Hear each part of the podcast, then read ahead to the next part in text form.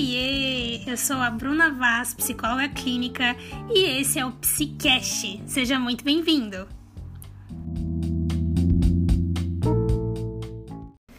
Vivemos num mundo de alta performance, de busca da perfeição em todas as áreas. Isso é fato. Queremos ser perfeitos. Aí, passamos por questões difíceis nessa vida, coisas duras, ruins e traumáticas, das quais não temos controle. E o que a gente faz? Eleva o nível de autocrítica de maneira tóxica. A gente se culpa, se envergonha, se esconde, se isola e se cobra todo santo dia.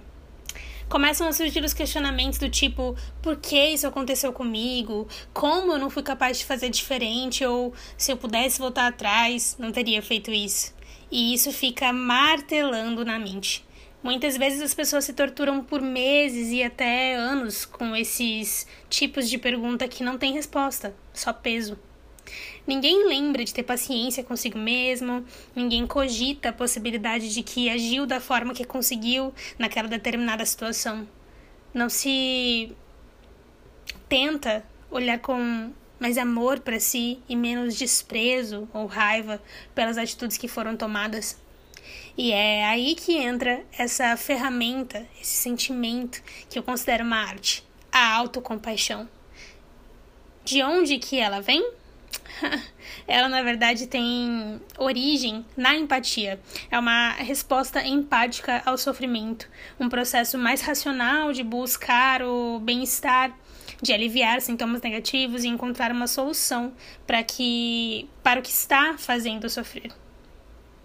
Na psicologia, a gente considera a autocompaixão como uma estratégia de regulação emocional que é muito eficaz, cheia de adaptação e que ensina a lidar com pensamentos, sentimentos e acontecimentos indesejáveis, negativos e dolorosos. Então, praticar autocompaixão é desconstruir, é demonstrar sensibilidade para compreender o seu próprio sofrimento, se perdoar, se aceitar, estar disposto a se ajudar. Quando você coloca ela em prática, você está praticando também bondade, atenção plena e humanidade com você mesma. Você passa a ter atitudes mais positivas, mais atenciosas diante das suas falhas, erros que consequentemente venha melhorar sua saúde mental, diminuir seus sintomas depressivos, trazer mais qualidade de vida e mais bem-estar.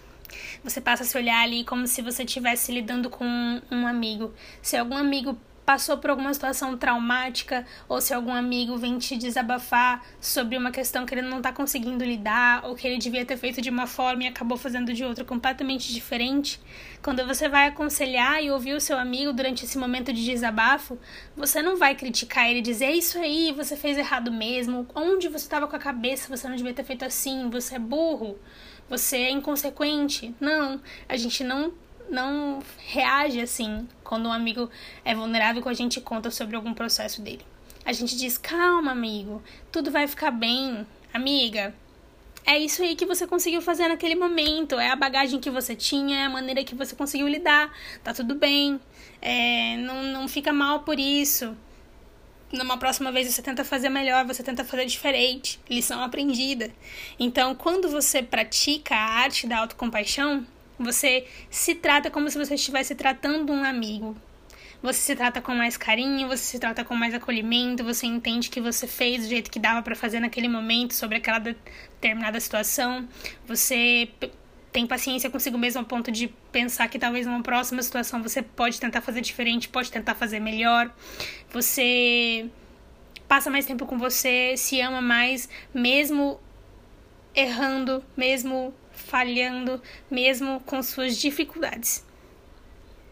E sim, você pode e deve aprender a desenvolver a autocompaixão. Cada vez mais são feitos estudos e pesquisas que comprovam a eficácia dela. Ela tem sido mais incluída em tratamentos psicológicos para vários tipos de casos bem complexos. Portanto, que tal passar a ser mais gentil com você mesma? Olhe para o que você já deu conta.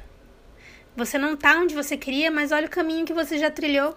Olha as conquistas que você já conquistou. não só para o que ficou ruim ou faltando. Não olhe só para isso. Olhe para o que já deu certo. Um dia de cada vez. Você consegue. E eu acredito em você.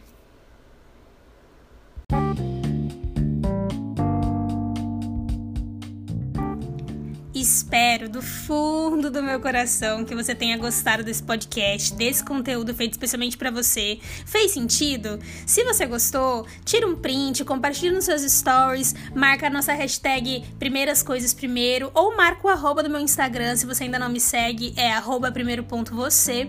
E me deixa saber o que você achou, quero muito saber a sua opinião, quero muito feedback, tá bom?